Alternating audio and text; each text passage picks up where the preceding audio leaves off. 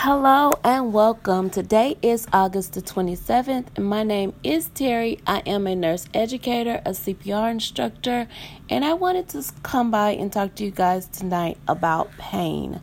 I am going to let you listen to a TED Talk, and the name of the TED Talk is What We Lose When We Undertreat Pain, and the author and the speaker is Kate Nicholson, and this is a TEDx talk in Boulder, Colorado. So let me get it ready for you guys. I was at the top of my game, working as a civil rights attorney at the Justice Department, when something happened that changed the course of my life. I'm at my desk, drinking a latte, typing away on a document due to court, when my back starts to burn. It feels like acid eating my spine. My muscles seize and throw me from my chair. I curl on the floor, my body sears with pain. Over the next few weeks, the pain becomes constant. I can barely stand. Sitting is impossible. So mostly I lie down. I commute, lying across the back seat of a car, to work from a futon on the floor of my office, and I use a walker to get from place to place. For a while that works, until one day my ride's late. I stand too long, my legs go, and I collapse.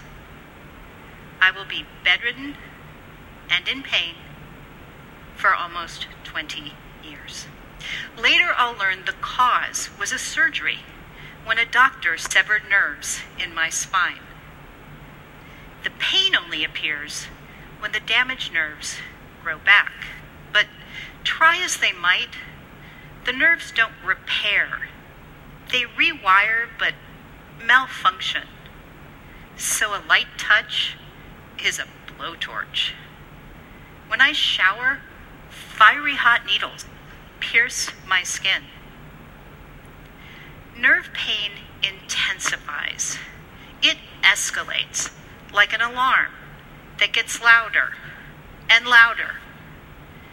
The longer it goes on, the worse it gets. Looking back on it now, the thing I remember the most was the despair in my then husband's face. This was a man who literally carried me in his arms from doctor to doctor. And then they told us there would be no cure, that I'd never get better, and would only get worse. When all of this is happening, I'm working as a civil rights lawyer. I'm arguing for the rights of people with HIV and AIDS to medical care for the rights of people who use wheelchairs to have meaningful work. I guess the universe decided I needed some personal experience. I became a person with a disability working as a disability rights lawyer. And I loved my job. I still had work to do. So, despite what the doctors said, I decided to fight. And that was a good decision. I also made a bad one. Early on, I refused to take opioids for pain. I worried about addiction and stigma.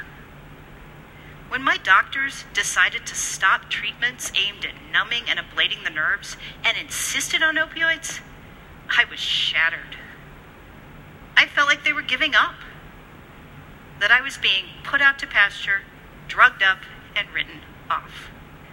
Out of options, I surrendered and swallowed the pills. And then something remarkable happened. I improved. Felt relief. I wasn't foggy.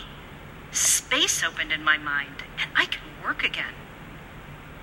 And so I worked as a federal prosecutor for more than 20 years, though I couldn't sit or stand or really walk for most of them. I negotiated groundbreaking settlements against the San Francisco 49ers and Giants and the Walt Disney Company while reclined. On the right dose of pain medicine, I won important cases in federal court, arguing from a folding lawn chair. Once bedridden, I drafted the current regulations under the Americans with Disabilities Act, coordinated with the White House, and supervised thousands of cases by hundreds of attorneys across the country, all from my bed. And when the pain finally improved, I stopped taking opioids. I wasn't addicted. I did have to taper to avoid side effects. It was a happy anti climax. Now, many things healed me physical therapy, meditation, a medical device called a spinal stimulator, the hundreds of people who brought groceries and dinner and companionship to my bedside for 20 years, art. But opioids were essential. Everyone experiences pain. Some of you are in pain right now. And not just because you're anticipating three more hours in uncomfortable chairs. For most people, pain is temporary. But if it lasts three months or longer, pain becomes chronic and it changes from being a symptom to a disease. According to federal statistics, 50 million Americans have persistent, everyday, or severe pain like mine. That's one in six. It's also significantly more than are affected by cancer, heart disease, diabetes, or stroke. 2.5 million people abuse opioids. Opioid abuse is devastating and in every news cycle. And for the people affected and their families, it's heartbreaking and poorly managed. But our response as a society to opioid abuse is hurting the treatment of pain. How? A lot of the people who abuse opioids are using medication that wasn't prescribed for them. They self medicate with friends' opioids, buy on the street. Some pose as pain patients and doctor hop. So, to stop abuse, the law attacks doctors. Physicians have been sentenced to up to 30 years in prison when their patients sold the opioids they prescribed. There's a pain doctor right here in Boulder who's no longer in practice because of a drug enforcement agent who posed as a pain patient.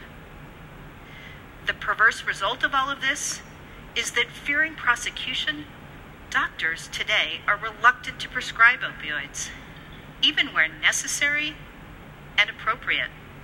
When I first moved to Boulder, I couldn't find anyone willing to treat me. I had to fly back to DC. It was expensive and painful, and a long way to have to go to the doctor. But I could afford it. What happens to people who can't? And what about the news story we hear about someone in pain who goes to the doctor, is prescribed opioids, and becomes addicted? It happens. But it's relatively rare and somewhat preventable. When people are screened for emotional pain and addictive patterns and then monitored after they receive opioids, the risk of addiction comes down significantly. But there are too few doctors who screen and monitor.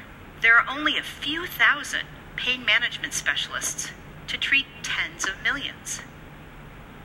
So most people in pain go to the emergency room where there's no screening or monitoring. None. Or they see their primary care doctor. But there's a problem there too. A lot of them weren't really trained in how to treat pain. Recent Johns Hopkins study found a glaring discrepancy between the prevalence of pain in society and time dedicated to pain in medical school.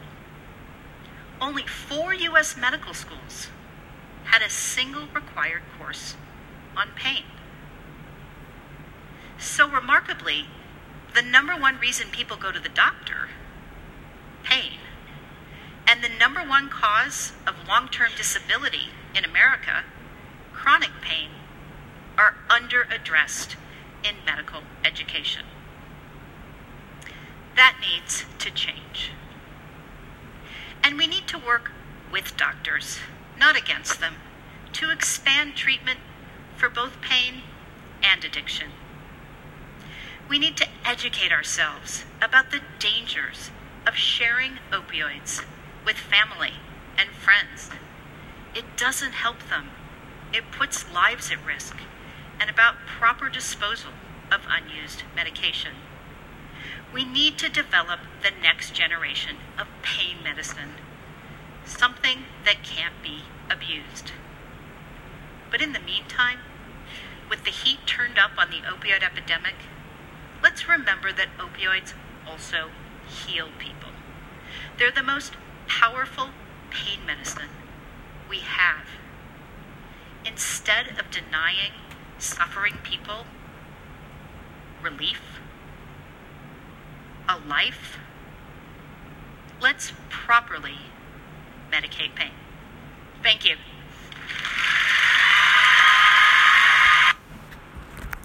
Okay, you guys, that was a TED Talks that was done by um, a lawyer. Her name is Kate Nicholson, and the name of that TED Talk, you can find it on YouTube, and it is called What We Lose When We Undertreat Pain.